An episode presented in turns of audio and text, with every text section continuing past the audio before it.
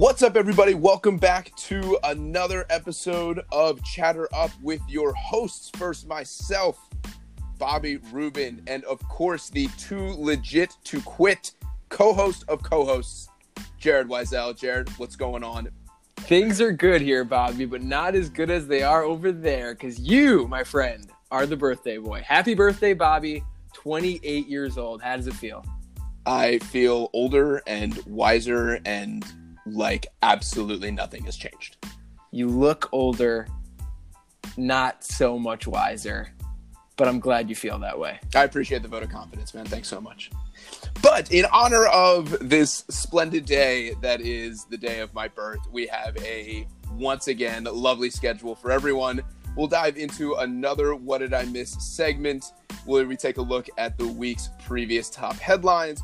We'll do some more fun and games. We've got a fun chatter chamber lined up for you guys this week that is a little bit different, but I'm pretty excited about it, and a whole lot more. And of course, no matter where you're listening to this podcast, whether that be on Stitcher or Pocket Cast or Spotify or our personal favorite, Apple Podcasts, please give us a rate, review, and subscribe on Apple Podcasts. If you like what you're listening to, give us five stars. If you don't like what you're listening to, give us five stars anyway.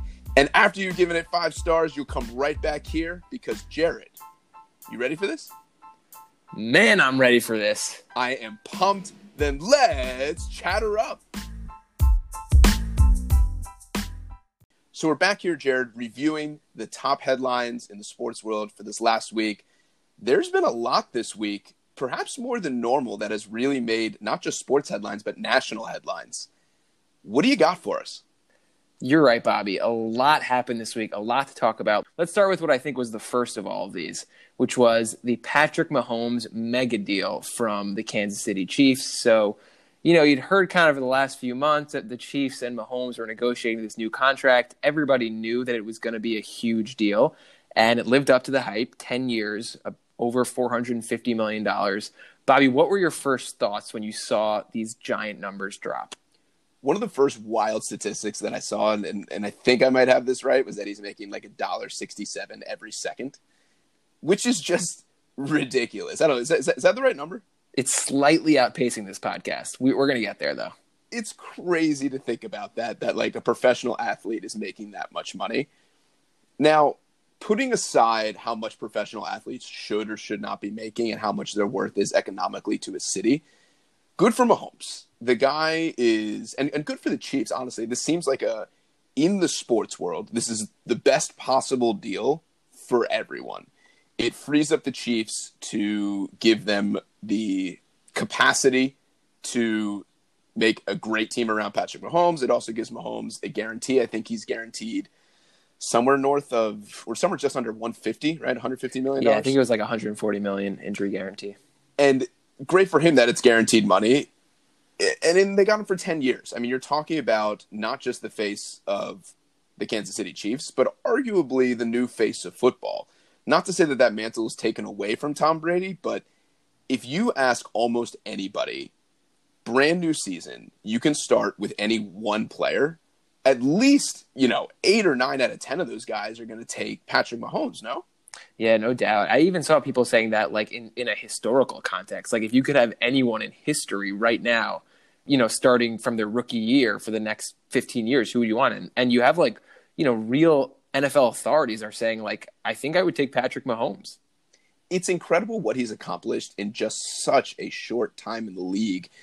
And he's, you know, I can't remember who was. Somebody made a really great point that he's one of those guys that's accomplished so much, as have other quarterbacks in the NFL. But he's already probably the best quarterback in the NFL, and he's trending upwards. Like he hasn't plateaued. This guy has several more years, in my opinion, before he's as good as he could be, which is scary to think how good that could really be. Is he worth half a billion dollars? Honestly, if I'm the Chiefs, yeah, probably. I like I support fully that contract strictly from a sports perspective. Yeah, I mean, look, it's the most important position in sports. That's what everyone says, right? Like if you we've talked about it before, if you have a good quarterback, you're pretty much always going to be in the conversation in terms of relevancy. If you have a great quarterback, that's the hardest thing to get. That's the biggest piece of the puzzle that you need. So, let me just take a step back here, Bobby. Mahomes just signed a 10 year contract. If I set the over under at three and a half Super Bowls, in addition to the one they already have, wh- which one are you taking? Over 10 years or over his career?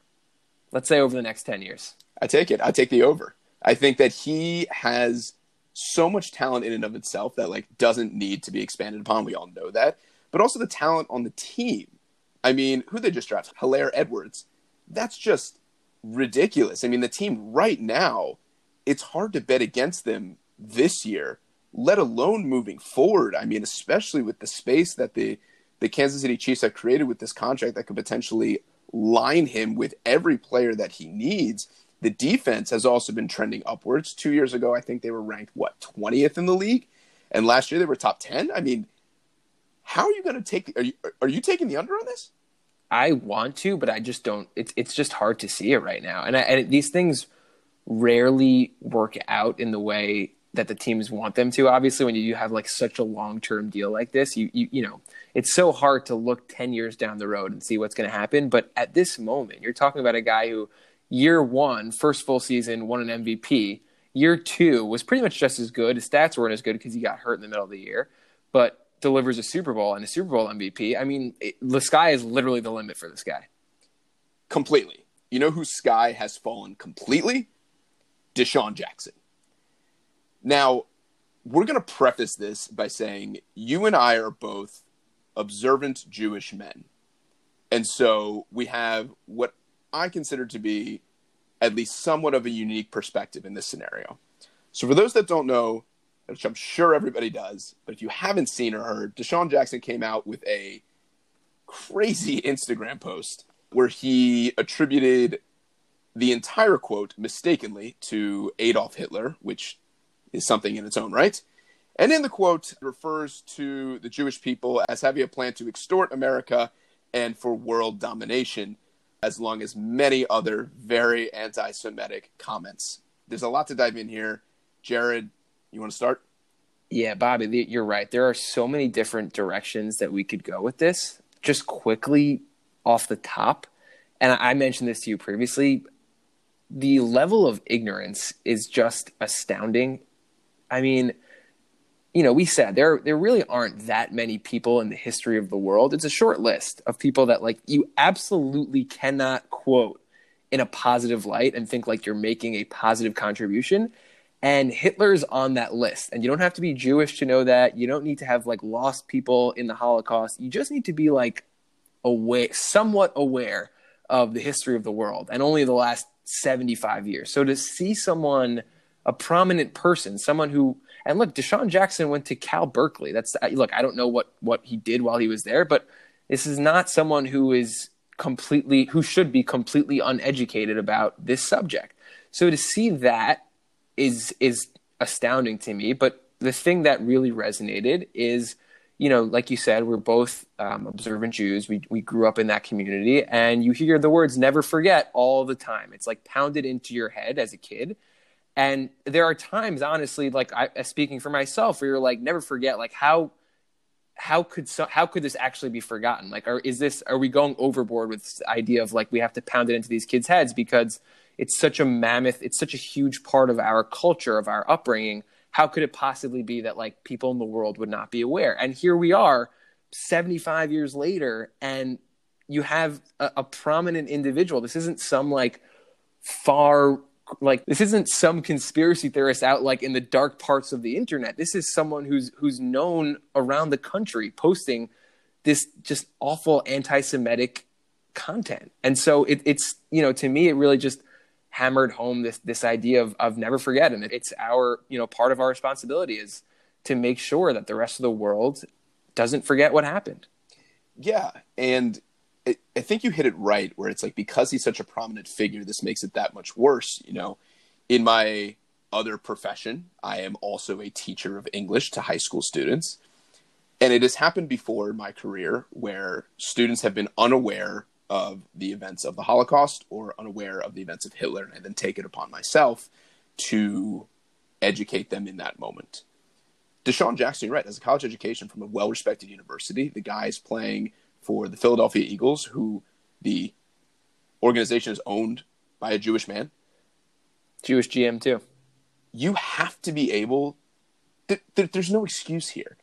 And I think the thing that even made it even worse to me was like Stephen Jackson's backing of this, which I'm sure you saw as well. That he literally said, but he's speaking the truth, right? And it's like, what? What? What are you talking about?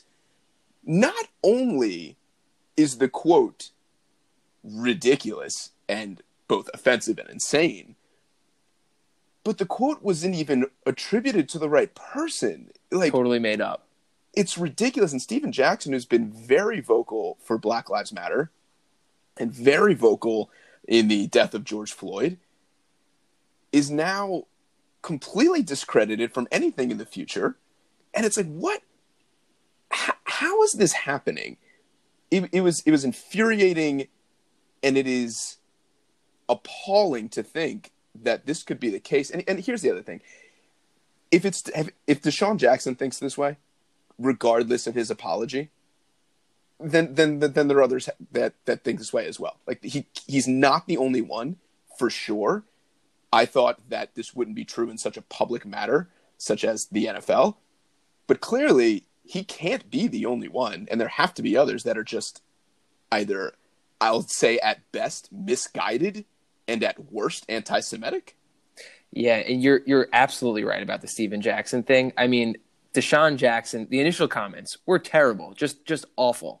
And you, I guess you could, you know, look. He since he made those comments, he's seen he's taken all the right steps. Do can I say that he's sincere in his apology? No, that will come over time. But we've heard read reports that he spoke to a rabbi in the Philadelphia area. He met with a 94 year old Holocaust survivor. He's doing the things that that a person who who made those initial comments and wants to be forgiven should do. Okay, they were extremely ignorant. But the Stephen Jackson part, you know, that came out hours after DeSean Jackson, the, the initial quote, and and ja- DeSean Jackson, you know, everybody jumped on him and said like, "What are you talking about?" And the quote was exposed to be fake. And then Stephen Jackson comes ambling in and being like, you know, five hours later, being like, "Yeah, that's the truth." It's like, dude, what are you talking about? And you're right. It's sad that you know someone who is trying to do trying to do good in the world through through the black lives matter movement and and you know galvanizing the country with the george floyd death now everyone looks at him as like we cannot take you seriously anymore because for someone to to reaffirm those initial comments and call them truth is just i'm sorry you cannot be taken seriously anymore yeah it is it is frightening and similarly as we would call out anybody like these people need to be called out and more importantly really quickly, props to Julian Edelman. Edelman didn't need to step up. He didn't need to do anything. If he didn't do anything, most people probably would have been like, okay, like nobody would have thought twice about it. But he steps up, comes out in a public manner, condemns this, and then attempts to educate, which is all you can really ask for, right? Whereas, like, if somebody makes a mistake, and in this case is not only a mistake, but a highly offensive one, that is like, okay, what do you want to do here? do you want to bury this person forever and destroy them or is your attempt at uh, wanting to rehabilitate and to, to change the mindset and i'll speak for myself i choose change the mindset you condemn and then you attempt to change so that in the future perhaps somebody says something to DeSean Jackson and instead of agreeing he can come out with his platform and speak out against it to attempt to change the future yeah, you're right. Hopefully, so, hopefully something good comes out of this at the end of the day. There are always going to be those people that can't, whose minds cannot be changed, and we just have to accept that and live with that. But you're right. There are people out there who just don't who, who don't know any better. They're not, you know, they, they, they weren't brought up in this culture. It wasn't something that was pounded into their heads. And so you, the best thing to do is to try to educate people like that. And, and that's what Edelman's doing. And you're right. Props to him. Absolutely. All right, taking a step back here, Bobby. That was heavy. We're going to switch back to something light. MLB coronavirus testing. They had this whole snafu this week of a delay in test of getting the results back. Teams had to shut down their summer camp facilities. We're less than two weeks away. You think this is happening or not? I think the season does happen. I think something I read recently that I thought was really interesting is a lot of these guys have to meet certain service times in order to qualify for certain things. So, for example, George Springer last year was, I think, I don't know, six or seven days short. And each day that they play this year is worth almost two days. A lot of these guys are probably going to wind up opting out after a very short amount of time. I do think the season gets underway. I will stand by what I said before, and that I don't think there's a World Series. I don't think the season finishes even with the shortened season. But I don't think it happens. Sad. Very sad. But at least we have some baseball. Jared, the Big Ten Conference has decided that fall football will only have conference games. They have completely eliminated the non conference schedule, which effectively moves the season start to October. And the Ivy League has completely canceled all of their fall sports. Is there college football? Is that going to happen, or are we just is we just spinning our wheels here? Man, good to see that they're finally acknowledging the reality that they have to take some action on this because for so long it seemed like college football and the NFL are both like, nope, doesn't matter what's happening. Like we're moving forward, season's happening, and and we're getting closer and closer to that time, and it seems less and less likely. One like interesting thing I thought about is I wonder if all conferences, the major conferences, start doing this. What happens to Notre Dame? They're like the one major mm-hmm. major mm-hmm. school that's not part of a conference, and I mean, I guess I don't know. Do they join a conference for the year and just play in conference games, or I don't know what happens? But they're not like some small little school that will just end up canceling their season. They have a huge deal with NBC. I don't know. There, there's probably some contingency plan in place, but that'll be interesting to see. Bobby, the NFL put out a bunch of coronavirus protocols, safety protocols for the upcoming season. Again, who knows what's going to happen? But one interesting note in those protocols was they banned the post-game jersey swap. Is that is that just like eyewash? Is that something stupid? Do you think it actually makes sense? Sure. Like if you're trying to limit exposure, okay. And and I'll, and I'll try and play devil's advocate here because I think this is so stupid. But devil's advocate, the goal is to limit exposure, and that's another thing that you could limit. But when you have guys that are going for four quarters at 15 minutes and they're fighting and sweating and pushing against each other and droplets are coming everywhere, and you're telling me that they can't switch jerseys at the end, this is ridiculous and eye roll. And honestly, just for me, just makes the NFL look stupid, dumber than it already does look. Yeah, I'm on the same page as you. I mean, you're right. Real, just from a logical standpoint, I guess this lowers the chances of someone getting the coronavirus. So if it goes from you know one percent to 0.9 percent, I guess that's worthwhile. But it just, in the context of the whole thing, exactly how you just expressed, seems ridiculous. It's absurd. You know what's not absurd? Christian Pulisic. Christian Pulisic is a midfielder for Chelsea and he has recently made a big name for himself over there as he's been incredible recently. He had a goal off his weak foot, the left in the top left corner against Crystal Palace recently, and he's being talked about a lot. The dude is 21. Is this guy finally the guy to take U.S. soccer to the next level? Wow, he's 21 and you're 28, Bobby. What are you doing with your life, man? Nothing. I'm doing absolutely nothing, and he has outdone me already. is he the guy that make you that makes USA soccer big? It could be. I mean, look, I don't. I I've said before, I'm not a big soccer guy. I, I can name very few like soccer players, and he's a guy whose name I do know, and it's it's significant that he's American and he's making a name for himself overseas. Right? There's a lot of guys that have done it. You know, there's the Landon Donovans and the Clint Dempseys who've had like moderately successful overseas careers, really more more known for like the World Cup and and playing in the MLS. But Pulisic seems to be the first guy that might be considered like really legit overseas. And we haven't had that before. So maybe having that actually changes the trajectory of soccer here. I hope so. I hope it does. And I hope the USA can be for World Cup because that is what I desperately want just under an Orioles World Series and a Redskins Super Bowl. So we'll leave it there. That was both a little heavy and, and a lot of light. And we will be right back with some more Chatter Up. Hi, everyone. Dan Snyder here. As you may have heard, thanks to my brilliant stewardship, we've decided to change our team name and logo. We want to involve you, the fans, in this exciting new chapter in our history. And so we're asking you to send us your suggestions for the new team name. So far, we've gotten some great suggestions like the Washington, fine, we'll change the names. The Washington, are you happy now? The Washington, definitely not racists. The Washington head coach job openings. The Washington washed ups the Washington Afterthoughts. This one's my personal favorite. The Washington We Have the Best Owner Ever. That one was sent in by, let's see, someone named Stan Schmeider. Well, he sounds like a genius. And finally, here's an original one that can't upset anyone the Washington Bullets. We want your input, so please send any and all suggestions to my email at goodellmademedoit at screwthis.com.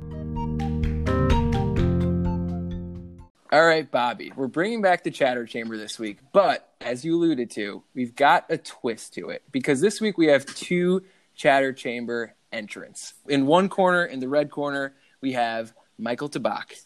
And in the blue corner, we have my beloved brother, Evan Weisel. These two are two friends who have known each other for years, and they've had an ongoing argument. I've been hearing both sides of it for years now, really for years, of who is the better general manager Houston Rockets general manager, Daryl Morey, or Oklahoma City Thunder general manager, Sam Presti? It seems like there's a little bit of like negativity in your voice right there where you like said that you've been hearing this for years and i'm really curious to see how this goes especially with your blood brother here that it could be like hey he's my brother he's my family i'm going with him or like oh it's, it's my little brother i'm about to push him aside there's no way that he can win this argument. I'm very very excited about this michael we're going to lead with you. So why don't you go ahead and make the case for why daryl morey is the better gm than sam presti? So i just want to thank you guys first. Um, and Jared's on my team, uh, so Bobby, we'll see what, where you're at. But the case that the case is the following: Daryl Morey and Sam Presti have both began both began their positions in 2007, and if you look at it, forget about what they've done in the last 13 years. Daryl Morey has had the third best record in the NBA since he became GM, which is really something. It's very admirable, and the second best record since the James Harden trade. Tracy McGrady and Yao Ming were at the back end of their careers when he took over as GM, and they've been very, very relevant. Obviously, they have not won a championship. They've been very relevant. Relevant, and the most important thing here is that that trade is the worst trade in NBA history. The trade for James Harden, and it's with none other than Sam Presti, and it's just remarkable. Like it's it's one thing if you get somewhat of a return, but like the return on that offer is just laughable. And whatever he's done throughout the rest of his career means nothing. So, yes, Evan's going to go back and say the recent trade, which was, you know, obviously a great trade for the Thunder, all the picks that they've gotten through Paul George and Russell Westbrook. That's great. And that's all admirable. Um, so that's the first thing. And the second thing, just to point out very quickly, the Jeff Green trade, um, fifth overall to trade Ray Allen, who's like an all star, like at the peak of his career, is just also a little bit just to tr- make a trade with Danny Ainge is just something I don't know why anyone would ever do, just to start. And in addition to that, the, the Celtics basically signed Jeff Green once they knew what he was as an NBA player. So it's just very funny to talk about. So those two things in itself just throws out Sam Presti. And I think Daryl Morey's track record speak for itself. They've been relevant every single year. They've always made the playoffs, and that's my case. Evan, back to you. Okay. I knew exactly where you're going from the start. Mikey claims that one awful trade, and there's no doubt about it. The James Harden trade was an awful trade, an awful, awful trade. They got back nothing. They got except the truth is they did get back the pick that they used on Steven Adams. So I wouldn't say they got back nothing. They got back Jared. They got a rotational center. Sorry to interrupt. Rotational center. Definitely a solid starting center in the NBA. Rotational center. He's a top 14. No, no, no. Solid, we're gonna, solid starter. For sure, we're, 100%. We're going to give him a, an opportunity to come back in a second. So they did get Steven Adams in the trade, but overall, an F, obviously. Awful, awful trade. But you can't let one trade define the entire legacy of an amazing GM. He has taken the Thunder, a small market team, and they've been relevant since 2014. They missed the playoffs once 2000, since 2014. They lost Kevin Durant – probably the best player in the NBA at the time, maybe second, you say LeBron, third, whatever. And they were fine. They were absolutely fine. You're not even going to talk about how they drafted three MVPs, and he's going to come back and say he shouldn't get credit for drafting Kevin Durant. Okay, fine. I'll give you credit. He won't. Doesn't get credit for drafting Kevin Durant. Fine. Russell Westbrook, the fifth pick in the draft. I went back and I looked at mock drafts. The first mock draft I saw, Draft Express, had them taking Brook Lopez. Bleacher Report had them taking also, I think, Anthony Randolph. You cannot just not give him credit. James Harden also. A lot of people had them taking Ricky Rubio. You can't just take away credit from from his picks and and just and just not give him any credit. So Sam Presti is taking the Thunder, a small market team, and I didn't even talk about yet the fact that they have 15 up to 15 draft picks in the next seven years. We haven't even talked about the ridiculous trade that he just made with your boy Daryl Morey, who for sure would take back that trade with Russell Westbrook. I don't think that had done them any good. They have another year of Russell Westbrook on that awful, awful contract. We haven't talked about that. We can talk about later how they got Paul George for free I, I just have a question for Michael. I just want to know what moves has Daryl Morey made besides for the James Harden trade that was a good move? Like, what's a, a notable move that he made besides for James Harden? A, just the fact that they're relevant every single year, year in and year out. The James Harden trade, you can't.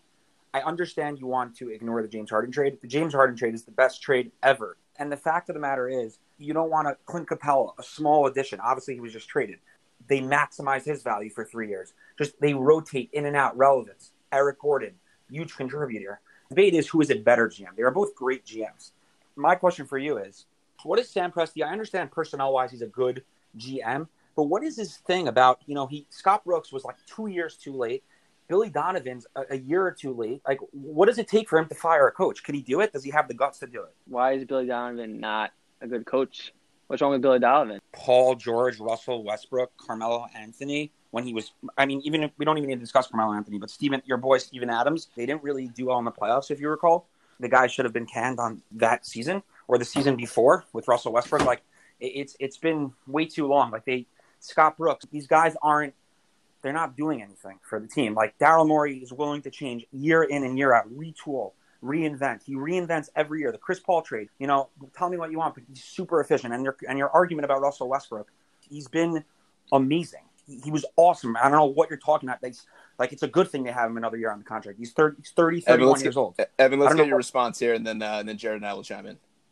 On the on the the coaches, oh, coaches. I mean, they matter a lot less than players. You're right. Maybe Billy Donovan should not be there. I, I disagree. Scott Brooks, I don't think he's a great coach, but personnel matters a lot more than coaching. I, I mean, I think coaching matters. I think Brad Stevens is a great coach. Think Gregg Popovich is a great coach. I don't think, besides for the top tier coaches, I don't, I don't know how much coaching really makes a difference. I really don't agree with you that Chris Paul trade was a good trade. Chris, first of all, they have, I don't know if you're aware, they have the same exact record that they had through last season. So I'm not sure how much of a difference Russell Westbrook is making. And if you look at what Chris Paul has done to the Thunder, how much better they are this year than last year, plus a year less of that ridiculous contract, Sam Presti is thanking God every day that he made that trade. So I want to chime in here because Jared, I think you've had many years to discuss this with with these two guys. First of all, thank you both for giving us your excellent arguments. I think both of you offer great points. They were the points that I had anticipated. There's one piece of this that I think is is interesting. So like of course there's the James Harden trade and it's like okay, what what goes into making a great GM? I think that's great for the team, you know, does the team win? Solid moves, sure. And I think something else is interesting is like what effect that person had on the game of basketball. And it's interesting because Daryl Morey is sometimes referred to as or compared to as like the Billy Beane of the NBA, just in terms of like his revolutionizing almost the process in which people think and, and how he creates a team. Michael Lewis wrote a book after doing Moneyball. He wrote The Undoing Project about Daryl Morey. And the, I guess I guess the question is like, did he leave enough of an impact for me to say that he's the better GM? Because of course, there's there's the James Harden trade, and of course, Sam Presti has created a team in Oklahoma City for which far exceeded expectations. Um, they're they're a 40 win team before this coronavirus happened. I, I think there's there's a lot to be said there. Did Daryl Morey do enough in Houston to like equate himself to be the better GM? Did he leave enough of an impact? I'm torn. I'm torn. I don't know. Jared, do you, do you want to chime in here? Yeah, so I, am going to ask both of you a question, and I think, like you said, Bobby, this is a it's a really tough argument, and it's cool because they've like these guys have talked about they've made multiple trades with each other that have been notable. So it's kind of cool that that you can look at it from both sides. I'll ask you this, Mikey. Sam Presti's been to a finals. Neither of these guys has won the finals, but Sam Presti's been there. Daryl Morey has not. So why should we not just look at that and say, look, Morey is just he's never neither of them have won, but Morey's never even been in the, the position to win, whereas Sam Presti at least once had that chance. So you're right, Presti made an awful deal, but why isn't it as simple as just saying they're both relevant every year, but Presti's been to the finals once, Morey never, so Presti's a better GM. Jared, that's a very fair point, and I have a great counter. I would say exactly in that moment, James Harden was the sixth man on that finals team, and he did not play well in the finals, if you recall. He really busted. His field goal percentage was awful. And then four to five months later in the preseason, they trade James Harden to none other than Daryl Morey. That's all I have to say. patience is a virtue. And I think that the fact of the matter is, with the team constructed that Sam Presti built, he would have won multiple NBA championships, and he pulled the plug too early on that window, and that was it. The opportunity was there, and he literally closed the door on himself. That's where I'm going to disagree with you there, Mikey, because he didn't close the door on himself. He clearly had a decision to be made because they were not going to be able to pay everyone. And yes, did he make the wrong decision? I think Serge Ibaka, hundred percent. But Sergi Ibaka in his prime was one of the best defensive players in the NBA. Had a good jump shot. Was extremely important for that Thunder team. So it wasn't that he just pulled the plug too early. It was that he made the wrong decision because he had to make a decision. It wasn't the fact. Correct. So we don't even need to discuss Serge Ibaka. It was totally understood that the third player they only had room for a, a max contract for the third player. They chose Ibaka over they, Harden, and that was the biggest mistake. They, correct. The championship they window. chose they, a big because they thought that was going to be more valuable than James Harden was going to be valuable for them. Obviously, correct. they didn't. Conventional they did not see Daryl James Morey, Harden becoming the MVP that he was. Century. Okay, Evan. Now let me ask you a question. You keep saying Oklahoma City is this small market team that's relevant every year, and that's partially true. Oklahoma City itself, yes, is a small market, and yes, the Thunder pretty much every year are in it. But it's not like really fair to call them a small market team when up until this year, consistently they were paying one of the highest luxury tax bills in the league. Like they were going for it every year. So I know, I mean, I'm not going to make you rehash the whole argument. I just wonder how A, we can quantify making what is universally regarded as one of the worst trades in NBA history, right? And, and B, and you guys were just alluding to it, not having the foresight to see that paying Ibaka over Harden would be such a monumental mistake. It's not like he didn't get a look at James Harden and not see like that he could have become such a great player. He was in the building every day for whatever it was, three, four years. So not only did he make the bad trade, but he didn't have the foresight to know I should pay this guy over Ibaka, who, yes, you're right, good player, was an important part of those teams, but obviously not anywhere close to the level of player that Harden became not like years later, the next season. So in response to you them not being a small market team because they're they consistently spend over the luxury tax. The only reason that they're spending over the luxury tax is because Sam Presti is putting them in a position that if they go over that luxury tax, they're going to compete. They're not just spending money to spend money. They're not the Knicks. They're spending money because they have a chance to compete. And yeah, I just took a dig at the Knicks for free. That is why they're doing that. And they do that because of shrewd moves by Sam Presti. Um, and just to go back, I didn't get a chance to elaborate on this very quickly. The reason that they had all these picks that they got now is I'm going to pull what a little bit of Jared did last week with the Mike Hampton, Bobby Bonilla situation.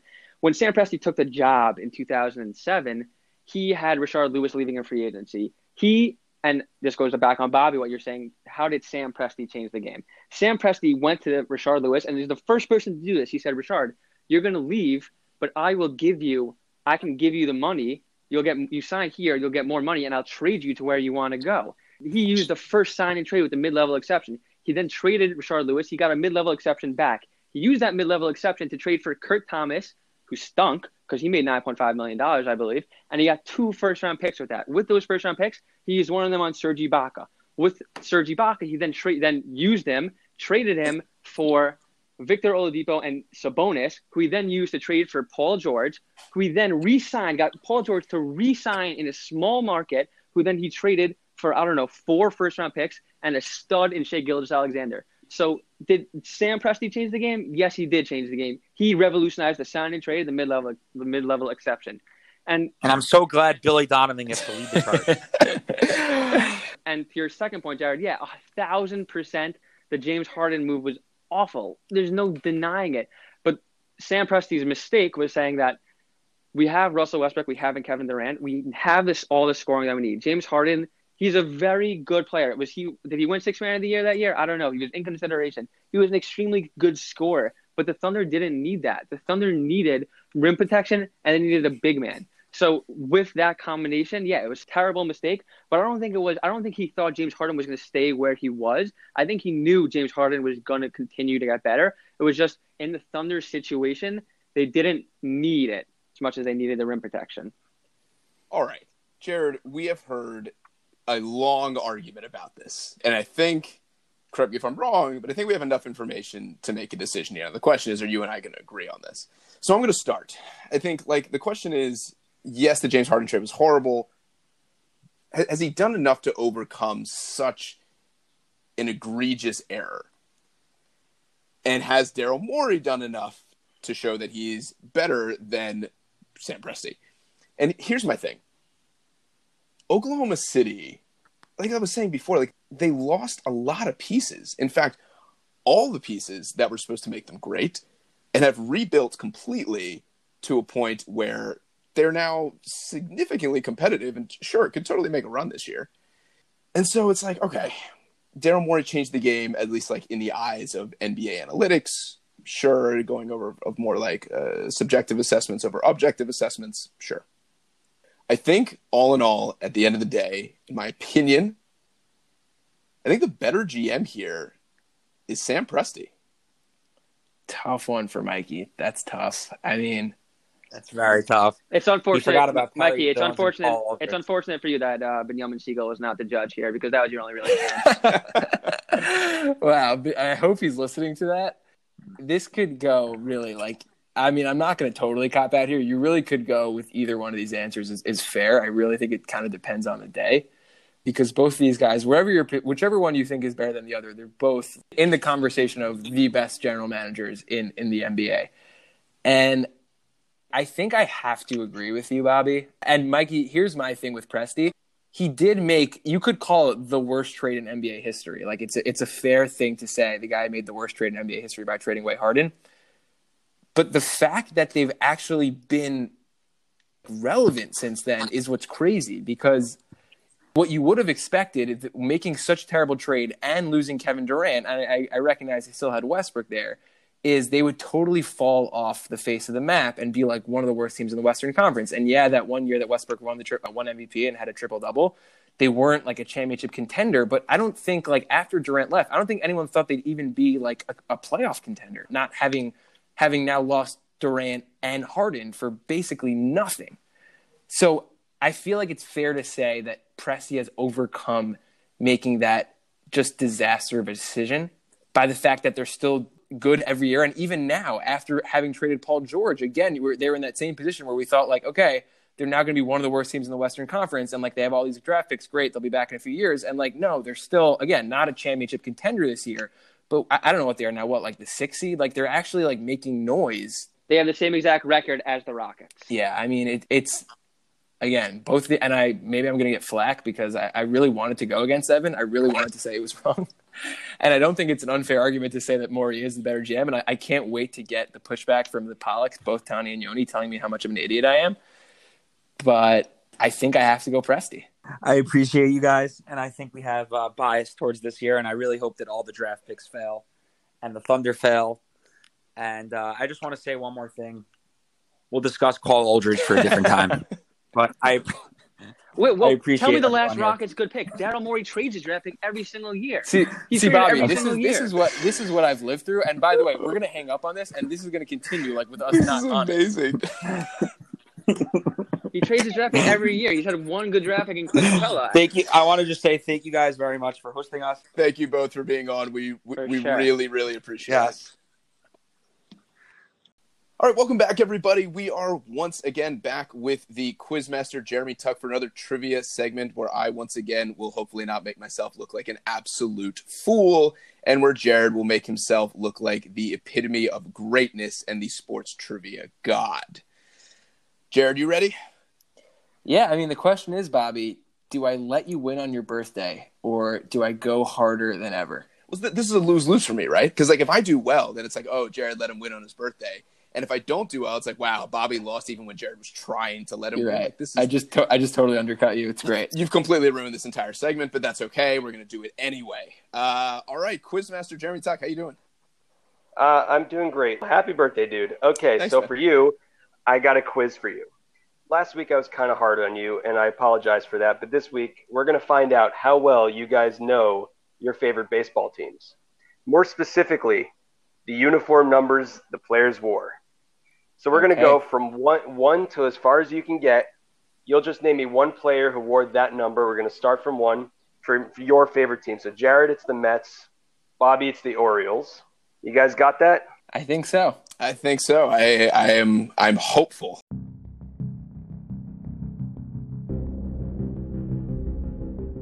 Bobby, since it's your birthday, We're gonna have you go first and name me a Baltimore Oriole who wore number one.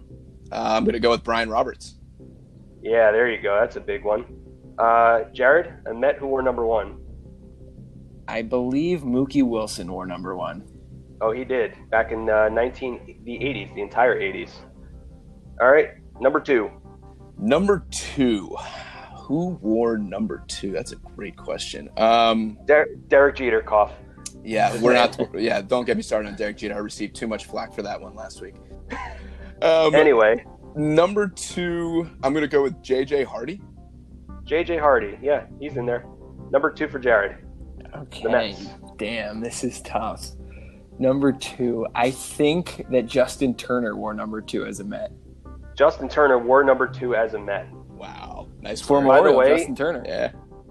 By the way, just to point out, we're skipping zero, double zero, and in the Orioles' case, one eighth. It did happen, trust me. Um, number three for the Orioles. Number three. Um, hmm, I'm gonna take a shot in the dark here. I'm not sure. Is it Nate McLouth? No, Nate McLouth not on there. Hmm. no. Uh, you could have gone. The most recent one was Cedric Mullins. You got Ryan Flaherty, Cesar Izturis, um, Harold Baines for a few years, and Billy Ripken. Okay. So- okay. Name dropping there. Uh, Okay. Jared, you got that's strike one to Bobby. Jared, number three for the Mets. number three. Can I think of a Met who wore number three? I, I, I'm going to be doing the same as Bobby and just throwing out a guess here because I can't. I Sure. can't envision a three in my head. I'm like 99% sure this guy didn't wear number three, but I'll just I'll just throw it out there. Rusty Staub. Uh, Rusty Staub. Uh, looking, and I don't see it. So that's a strike for Jared. Uh, the most recent one that everyone would know is Curtis Granderson. Mm, that, that that was gettable. Uh, a lot of the other guys surprisingly aren't. Uh, Bobby, number four. Number four. Um, who wore number four? Um, oh boy. Uh, let's try Javy Lopez. All right, Ja uh, Bobby, you're gonna hate me for saying this. Number four is retired for Earl Weaver. Oh my god! Oh, and we're counting managers. Okay, okay. Uh, you know what? I'll give you a pass. It's your birthday. Free strike. Oh, that was free a tough one. Okay. That was a tough one. No player has worn it since 1967. Guy named Mike Epstein may or not may not be Jewish. I don't know. Super Jew. Yeah, Jared, number four for the Mets. I believe Nails. Lenny Dykstra wore number four. Oh man, yes he did. nice. Other ones you could have gone with Robin Ventura um, or Wilmer Flores more recently. Mm, Wilmer. All right, number five. Number five. Uh, Yeah. I think the most obvious one is Brooks Robinson. It's retired for that. He wore it for 20 years. There you go. And Jared, I believe you also have a slam dunk at number five. Yes, number five, also a great third baseman, Mr. David Allen Wright. All right, bad back to Jared, and uh, let's go number six for Bobby.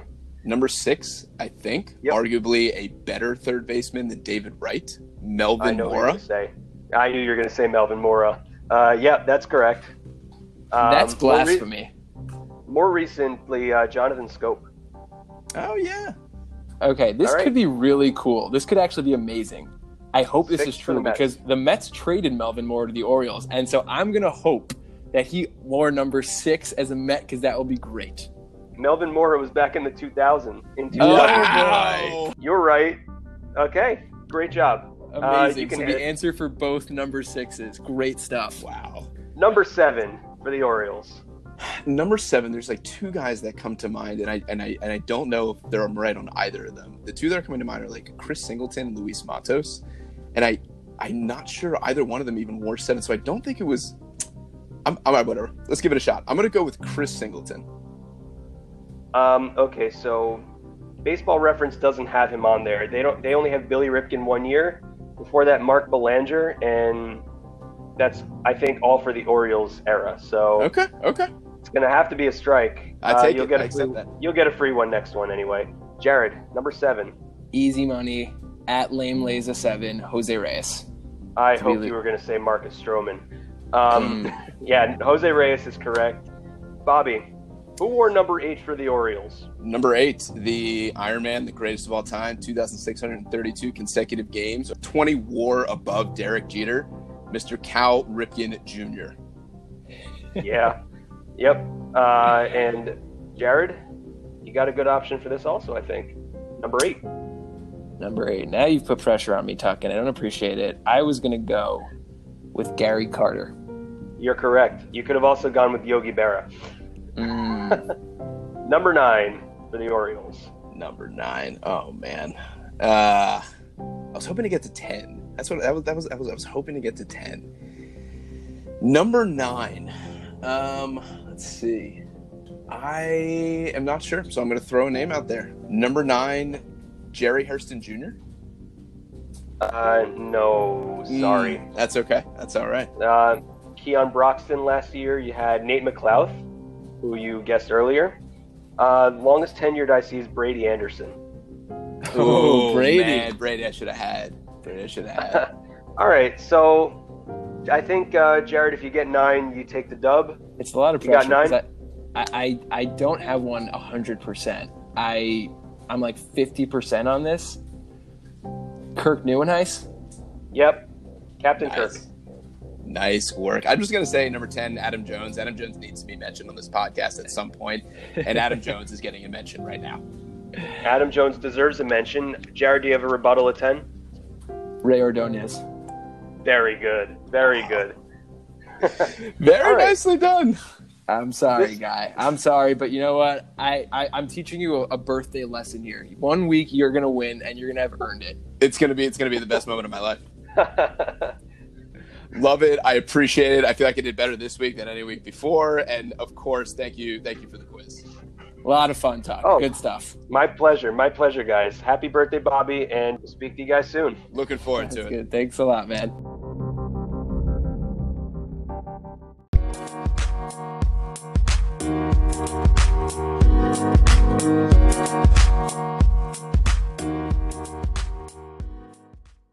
Okay, Bobby, are you ready for another edition of America's favorite game show, Would You Rather? Absolutely, dude. I play this with you whether or not we're on the podcast, so I'm always down for this. So, birthday boy, you've got a million dollars on the line in this hypothetical. If you can accomplish one of these feats, you will win $1 million to invest in this podcast or spend as you choose. But I know it would be investing in this podcast. If I get that money, does that mean I have to split it with you, or is this like just my money? It's all yours, baby. This is great. This is okay. This is great. Option A you need to score just one point in a game of 21 against arguably the greatest basketball player in the history of the world, LeBron James. It's a daunting task, Okay, but it's Okay. only one point. Or option two, you step into the batter's box against the flamethrower known as Aroldis Chapman, clocked as throwing the fastest pitch in the history of Major League Baseball, I think like 105.1. And you need to make contact and hit a ball in fair territory past second base, can be on the air, in the ground, whatever. And he throws hard. So if you make contact, good chance if you get in fair territory, you can get it past second base, in the air, on the ground. You have 20 pitches to do it Mm, okay. million dollars on the line, which one of these would you rather put your stock into? So this is great. This is great. Okay. So I spent all of my childhood pretty much playing one sport. I played baseball. And so, you know, just skill set wise, I'm like, okay, like probably my skills are best suited for that. Even if I train for both sports equally for X amount of time to prepare for it, like I still think best shot is probably baseball. However, here's here's a couple things to consider. Number one, I've been to batting cages many, many times. I don't know, Jared, have, have you been to a batting cage where they throw like 80 miles an hour? Have you been there? Yeah, I'm amazed when I see people like in the 70 mile an hour cage and I just like I can't even track it. I'm amazed to think like you know 25 30 miles an hour more guy major leaguers are hitting this not knowing that it's coming. Exactly. So, like, here's the honest truth. I, if I had dedicated my entire life and trained all the time to play baseball, I could have gotten as high as like a bench player on a D3 college school. Okay. I went in there and I've hit, I've tried to hit 80 miles an hour in a uh, in a batting cage before, and it is so hard to time it, and you know what's coming and where it's coming. It is, it is so hard. Now, maybe that's just a factor of me not playing against 80 mile per hour pitching that often. But to think that I can't do it there, and then Aroldis Chapman's going to come in and throw 105, and maybe he'll throw a slider in there, and I'll be like so far out on my like, how am I ever supposed to do that? Contrarily, I've played plenty of pickup basketball games in my life. Could I score against LeBron James? So here, here's what would have to happen. I would have to sprint away from LeBron James, do a hook shot from half court, and hope that it sinks, right? Because like if we assume that LeBron James plays to his full capacity, he's what? What is he? Six nine? Is that right? Something like that. He's six nine. I am five nine on a great day. So you can run through his legs, maybe, Bobby. I mean, potentially, sure, but like, sure. If we say that he misses a couple shots and he's not perfect, and let's even say we're playing loser's ball, where I get it every time he scores. My only shot, because he'll block every shot I make, because he'll just play defense. He's faster than me, he's stronger than me. I have no shot. My only chance is to create any kind of separation and do some crazy hook shot to put it in. So it's like, okay, which one of those is more likely? I'm going to take 20 pitches against a Aroldis Chapman, and hopefully I time my swing enough to hit a weak ground ball that just edges past second base. It's a very tough call because you're right. Like LeBron playing defense on you, you pretty much have no chance. Now, it, like if we assume, if we just went to LeBron with this and we're like, hey, we're going to donate $2 million to your favorite charity if you just do this with our guy, Bobby Rubin, and he signs up to do it in real life, like like I've always heard the story with He Got Game, you know, the, the famous movie with Denzel Washington mm-hmm. Ray Allen, that they play one on one in the game, and Denzel actually scores the first four points in the game to the point that like Ray Allen like didn't realize like what was going to happen, like he just wasn't expecting that, and so like Denzel caught him off guard and actually scored four points. Now Denzel was probably way better at basketball at that time than you are, but is there a chance that like LeBron checks it into you on the first possession of the game? he's not like right up in your face yet, and you like quit, you pull up right away, and like you hit a you know like a three. I I think that's possible. Now you don't. It, it would be, if you went in. Obviously, you would never score again the rest of the game. You'd be like, uh, no, this guy's not. That's not happening again. This guy's not scoring for the rest of the game. So you probably only have like one to two shots at it. Yeah, I, I, I think that's my best case scenario. I'm assuming that LeBron is like playing tight D the entire time, and also even if he gives me a little bit of space, I'm short enough and his long, his arms are long enough then he'll just swat it right out of the air. You know, any shot I have, he would he would have to not be paying attention. And my assumption is is that both Aroldis Chapman and LeBron James are both at their A games the entire time because it would not be hard to put me away in either situation. Yeah, I mean, switching over the Chapman thing, you're right. Like you probably you probably have a better. I guess you have a better chance if you know he's throwing fastball every time you just you're just going to swing like as early as possible and hope you make contact. And like we said earlier, if you do, good chance that like if you keep it fair, you'll you'll get the distance out of it because he's supplying all the power. But if you're just timed up to hit 100, uh, well, actually, you know what? Maybe it doesn't matter for you actually because for a major league hitter to be timed up to hit 105 and like a 90 mile an hour slider comes in, that makes a big difference. But it actually might not for you, right? Because like the skill level is so much lower than a major leaguer that like I guess it really wouldn't throw off your timing because how much earlier could you really start your swing to hit like for you 90 or 102? I mean, literally, here is exactly what it would be. Is I would time my swing, I would start swinging before he even got in his windup, and that's not a joke. If he's out of the stretch, I would start it before and hope that the bat is in the right position. I wouldn't even have time to guess. You have four tenths of a second anyway if you're a major leaguer. I, what? How do you even do that? So yeah, like I'll, I'll hopefully guess it because at least I would have my own ability there versus like my own ability to hit a shot against LeBron James. Like that means nothing because he'll just swat it out of the air. I wouldn't even have a chance to go in. It wouldn't get there. There you have it, folks. Aroldis Chapman, if you're listening, I know you just tested positive for coronavirus. Get well soon. And when you do, Bobby Rubin would like to challenge you for $1 million. I'm ready for it. I'm ready for it.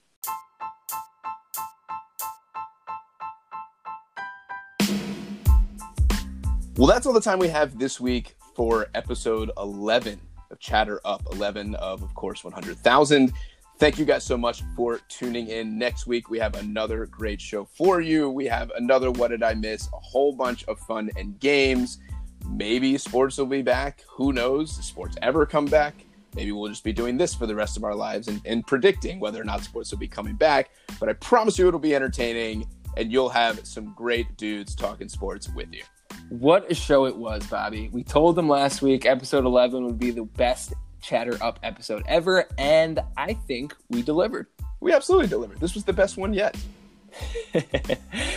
well, like we said at the beginning of the episode, if you haven't already given us a rating and review on Apple Podcasts, we please ask that you do that. You can find us on Twitter at chatter underscore up, where we've got a bunch of good stuff going on. You can find us on Instagram, same handle at chatter underscore up, where I know Bobby posts a lot of fun stuff that's worth looking at. Give us a follow. And finally, if you have any feedback for us at all, like we say every week, good, bad, indifferent, whatever, send it to us. Send us an email at chatteruppodcast at gmail.com. And most importantly, everyone who's listening, I demand that all of you send a happy birthday message when you get this podcast in your feed to the one, the only, Bobby Rubin. Thank you, Jared. I appreciate it. Uh, another year older, another year older. Thank you all. I appreciate it. We appreciate it. And we'll see you all next week with the next Chatter Up.